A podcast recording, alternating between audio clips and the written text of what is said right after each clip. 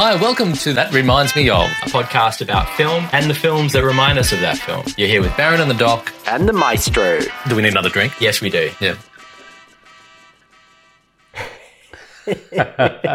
Where the hell are we, Baron? We are at a cabin in Not the Woods. Cabin in Not the Woods. Yep. Taking a little sabbatical, both mm-hmm. doing some writing or trying to. And we just thought that it might be high time that we did a homework episode. Homework! it's the so only time in my life that I've been looking forward to homework. we had to look, yeah, I know, right? We had to look up when we last did a homework episode because I knew it had happened at some point, but could not remember when. Episode seven was our one and only previous homework episode. And I remember that. It was a rollicking good ride. Uh, but this is one I think that's been a long time coming. Yes. So I'm going to cut to it. The film we're talking about today is Old Boy, not Spike Jonze's Old Boy that I've seen before, but the original old Old Boy by director Park Chan Wook. Park Chan Wook. It's not even Spike Lee's old boy. Did I say Spike? Did I say Spike Jonze? You said Spike Jonze. So who- who's it? Spike Lee. Spike Lee. Oh, jeez. Did I? I think the last time we did a Spike episode, I did the same thing. Y- Maybe, but ho- however, I, you know what? I'm going to let that totally slide because I think the fact that Spike Lee made a remake of Old Boy Mm. is a travesty. Mm, I'm, controversy from the start. I know, travesty. I have nothing but respect for Spike Lee, Yep. But that film should never be touched by another director. This is a Park Chan Wook film. There's one and only one Old Boy, and that's all that. The other anything else is dead to me. Yeah, that's fair enough. Um, but I did watch Spike's um, version first, Yep, just because I couldn't find Park Chan Wook's version anywhere. I it's looked, nowhere. I looked everywhere, and, It's I, still nowhere and to be I, found. I think it was this was the original homework episode, Mhm. and I could only find Spike Lee's version, Yeah. and I really liked it. I have to say. Well, there you go. So, like, I I know what you mean as a purist, Mhm. but having what's his name? Who's the guy that the guy in um Uh, um, Spike Lee's version? stop it. Oh, he was in he was in another one recently. He He's, was in. He was in. He was he's in- such a physical presence of a man. Yeah, So some of the fight scenes were I can't live with not being able to remember his name. Um, but yes, most recently, I think we talked about him in Blade Runner 49. 2049. Yep. Have we talked about Blade Runner? Yeah, we talked about Blade Runner. Yeah, Yeah. I don't remember. Episode something or other. Blade Runner. Anyway, okay, we're going to have diff- differences of opinion a little bit on the remake, but let's go straight into the original. Firstly, for you, why do you love it so much? Because I know you are very precious about this film. Um, Josh what- Brolin. Josh Brolin, of Yeah. course. Um, I saw. When did I see this film? I'm trying to remember when. It came out in 2003, I believe. But uh, I saw it some years later, and I was immediately taken with just how damn creative Mm, Park Chan Wook is, mm. and how every element of this film is just a masterclass in how to bring the unexpected to Yes, storytelling Absolutely. and how to give people a ride that doesn't let up and has you guessing the whole way from beginning to end. Um, and it's just beautiful. I, I, I just love, I actually, for that reason alone, Yeah. I, I love everything about it. yeah, it's like surprise and delighting you all through. Like with you don't know what to expect with the not not just the plot, but the tone, the character motivations, the the where the relationships are going to go. Like everything, it's as though he he does five minutes of it and then just changes direction and just does another film. Yeah, exactly.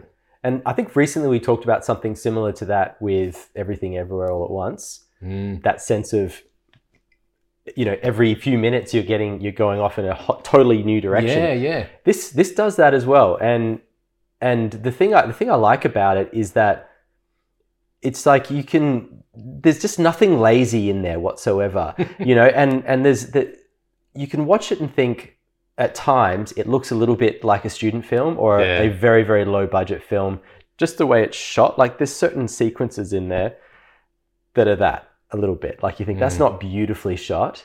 However, he's put everything into his angles, his uh, how it's edited together, um, what the music's doing, what the characters are doing, and it's it never it never feels amateurish, even though you can tell there wasn't a load of money to make this film. Yeah, it's weird, isn't it? Mm. I want to pinpoint, dive in straight into one scene, Yep, and that's that fight scene uh, where the hallway scene with the hammer.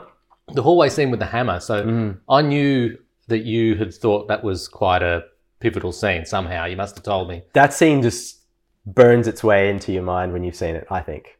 It, it does, but I, having seen the uh, the other version of that scene, Yeah. I actually thought that scene was really well done in that. So it it that had me with Josh Brolin. Just it was really choreographed and Yeah. quite um, professional, Yeah. and and got got you where it hurts. Yeah. And I was expecting next level with with that hallway scene with Park Chan Wook because it's Yeah. the original.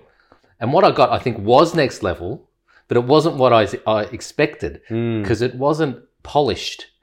It was almost la- lame in some respects. Like it looked like a like a lot of the film looked like a theatre production. It looked like it was on the stage, uh, and you know you could see them waiting, waiting for their cues and and stuff like that. And yet it also seemed really real. Yes.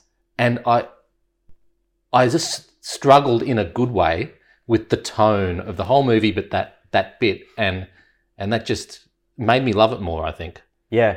There, there have been any number of of rip-offs of that scene Yeah. since it since that was shot and and put out there in the world because I think every filmmaker looked at it and felt jealous straight away uh, because Why? Why? Because because I, I did love it, yeah. but I can't work out why I would love it, given that it does have some amateur sort of quality to it as well. See, I, I disagree. I think that film is polished. That sorry, that scene is polished as hell. Like I think Yeah. I think everything in there that feels real feels real because if you were to be in a fight, yeah. Yeah. you would have to take breaks in reality. yeah. Yeah. you know what I mean? Like you couldn't wail on someone non-stop, particularly if you're not like a trained fighter and not need to just take a few, you know, a few yeah. moments here and there to catch your breath. And and then also it's a single shot. It it just keeps tracking back Yeah. and forth. Um, and you you just get this sense that there's no cuts Yeah. it's you know it's been choreographed enough for them to be able to do the whole thing and those punches feel like they're connecting they, They they, feel real They do, and it's a hammer. and it's a hammer what a It's so- weapon! see that's the thing about park right is Yeah. that he comes up with these these iconic little things that are unexpected Mm. and stick in your brain because it's almost like as a director he's going with every element of the story what is the thing that i can do here that is more iconic more unusual Yeah. will kind of dig its way into your brain because it's it's a detail that you wouldn't have thought of. And when you do think of it you can't unthink it anymore. Yeah. and that's that's that's what he does like uh, on so many things throughout the film and and his other films. And his, his execution of that was so beautiful because you know I knew that the hammer was a thing, yeah. And I knew because I'd seen the other one that he was about to go and on the journey to use the hammer. yeah. Uh, but then to see this for the first time and see the casual way that he's just looking around in drawers for something to take and stumbles upon the hammer. Yes. And how natural that was, and yet it probably was in the director's mind that that would be iconic. Hmm and yet the way this icon is being found is just mid conversation, you know, just in in the bottom of some drawer. I know great. Really clever. Quick, quick reminds me of. Even though, Hmm. is that really what we're doing with this? I don't We're- know. We no, we're not. But I think let's just litter them through if we feel feel like it. uh, Pulp Fiction. You know, Oh, yeah. when you've got when you've got that iconic scene where Bruce Willis is choosing his weapon to go in and get his vengeance, and he picks up one weapon at a time, sort of tries it out for weight, and Yeah. and thinks, "Nah, I can do better," and makes his way through the list. Uh, so that yeah, the the hammer reminds me of that.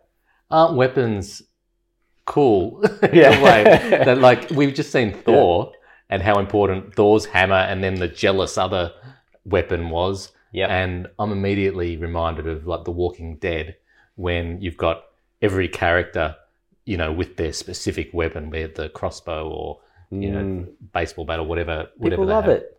Yeah, it's People a, love it. It becomes a character um, in itself. Yes, and the weapon that a person chooses is part of their character. Yes, it is. What they choose says a lot about them. Yeah hammer is a nasty, nasty thing to choose to go into battle with.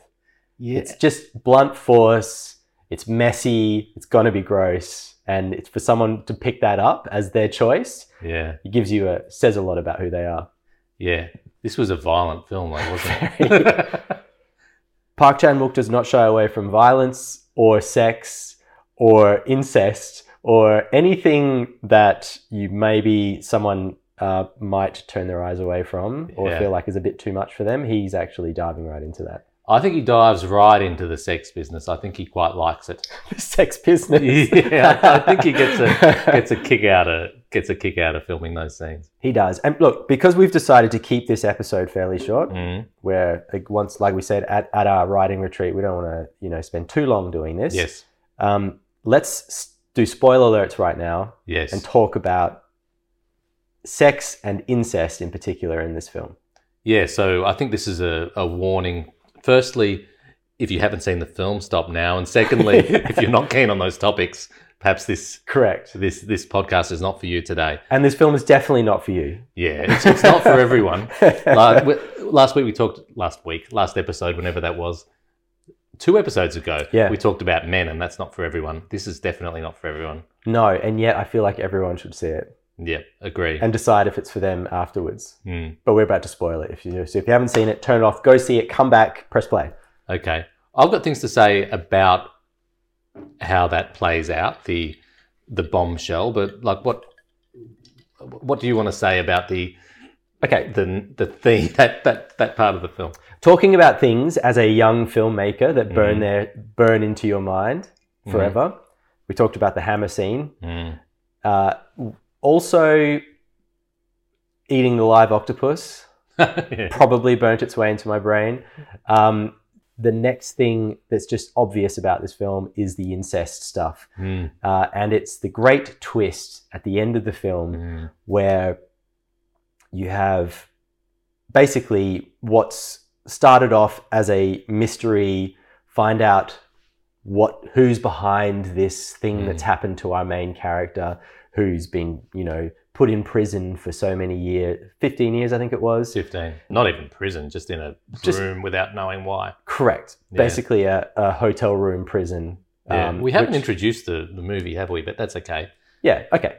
So he's a bit of a douchebag, this guy, horrible to his wife and daughter, in trouble with the law. Someone kidnaps him, puts him in a hotel prison room for 15 years, 11 of which he just spends going crazy, and the last four he spends becoming awesome at boxing, I guess. Everything. Yeah. And and you know, and decided has decided he's going to seek his revenge on whoever put him Yeah. away for 15 years, right?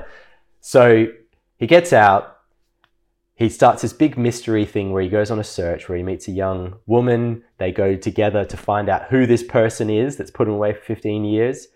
Um, big reveal is when he finally tracks him down that the young woman who he's caught up with is actually, actually his daughter, who he's been having sex with this whole time. And the whole thing was set up because uh, our main character outed this dude who's, who's getting revenge on him Who also had an incest type of. an incest relationship Problem. with his sister, right? Mm. All of that is great. Personally, I thought it was great. I've never seen anything in a film like it before I saw this Yeah. film. Um, I'm sure there's been other thing, other films that have been made, but this was fresh for me when I first saw it, and I couldn't believe that a filmmaker would go there, and I loved that a filmmaker went there. But the clincher is the very, very ending Oh, wow. Yes. which is where our main character decides to have his memory erased so that he can continue having a relationship with his daughter. That little tiny end scene so important. That's that is so important, It says and it's so so, important that I don't even want to think about it. but it Yeah. th- that's the that's the point that he's making, isn't it? Which is awful. yes, It's an awful point. That that's a, a worse indictment on men than the men film is. It also made me realize as a filmmaker that you can make a film about an entirely unlikable character Mm, and still root for them, yeah, and then have that come out at the very end, be incredibly uncomfortable, but kind of understand it because of who the character is. of who the character is. Yeah, Yes. yeah. No, that's that's true. Yeah. the thing I loved most about that re- the reveal, not the the last one, but Mhm. the original reveal was the execution of it. So it wasn't a surprise to me because I'd seen the other one and I knew what was coming. But the photo album Yeah. where you know it shows firstly him and his wife with the daughter and then gradually see her growing up it's that is uh, the most horrific moment in a film i've ever seen because it just Yeah. it really you're, you're living it with him and you're sort of not you know trying to understand you imagining him trying to understand it and work it out and then having the horror of it hit him in the face The whole time I, I was watching the film, because I've seen this film a number of times, we were seeing it in the cinema, 4K restoration. It was very cool. Um, I was watching this lead up going, wow, there's so many clues throughout this film. Mm. I wonder if anyone's ever just guessed Yeah. that this is the daughter. However, I don't know. I don't think that would be common. This it's just so brilliantly put together. yeah And then that photo, like that photo album comes out, it's the perfect reveal yeah because you you get it halfway through the photos. You understand what's going on, but then it just keeps going, and you got to see him realize what's happening. yeah Oh, and then you realize the genius of, of Park Chan Wook of of like laying on what will become guilt later for him. Mm. So if you cut back to the earlier sex scene, which they play out in such like long-winded detail, and there's all this and there's all this stuff that his daughter is saying to him about how she wants to please him. Oh, and yeah, then, of course, awful. that comes back at the end, and you're just like, oh, that's so nasty. yeah, and, and he plays. th- My goodness, what what a twist! Yeah. The the button that is meant to kill the the guy that's tormenting him Yeah. instead turns on the bloody tape to play the beautiful. audio of of the sex scene. It it's too much to handle. I, I think I need another drink. yeah, that ending of the film just layers on the tragedy. Boom, boom, boom. Like it doesn't stop. It's just one thing after the other. And he can't he cannot win. He is Mm. so thoroughly defeated, even though the villain tops himself, Mm. he's won. The villain's won. Through and through. Why did he? Why did he do things like cut off his tongue and and bark like a dog and all that sort of stuff? I, like I get it that Mm. this is a time when he's basically to ask begging his tormentor Yeah. to just you know don't show uh, Yeah. my daughter this you know uh, spare her I'll do anything Yeah. but he seems to just give away too much um, yeah, I agree. uh, I, I wondered if he was hypnotized or something, but I put that down personally, because I thought about that myself, to a Koreanism. Yeah, yeah, Like that's a there's a, there's a couple things in the film Yeah. that, that that make you go, oh, that's odd. mm, Like what? That's a bit over the top. But if you watch a if you watch a bit, of Korean cinema, those things are common, yeah, and I've just come to put them down to a cultural difference. You know, yeah, like I, I I don't think you would it would feel right in a Western Yeah. um, situation for a man to throw himself down like that. It would feel odd, even Yeah. though but maybe it wouldn't be in act- in actuality in that situation. But I think within that Korean kind of society, that's probably less odd.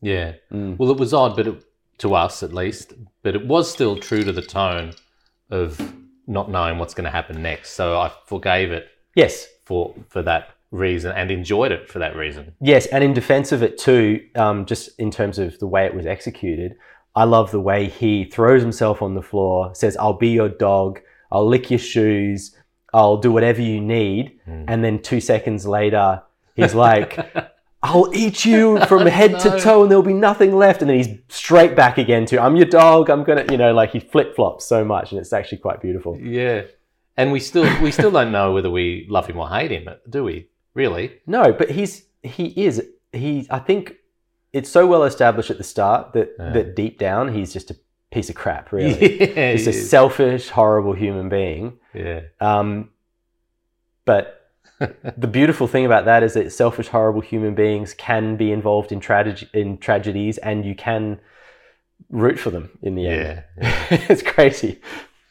Anything else we want to say? Let's let's wrap it up quickly. But do you have any other really critical points that you wanted to make that you've been sitting on all this time? Uh, there was one critical thing that I really noticed watching this again is that part of parts of the score I really don't like a lot. Ah, yeah, um, there's parts of the score that feel really, really dated and off to me. But then other parts of it are more like like classical music, and they feel correct yes. to be in there now. Like they they haven't aged at all.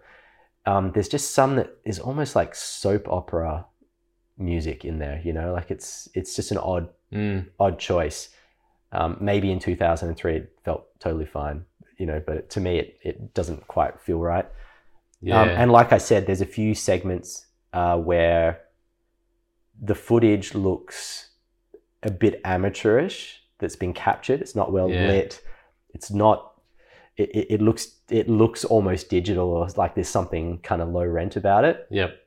But then other sections of it are beautiful. So there's just a little inconsistency throughout the film. Again, totally forgave that.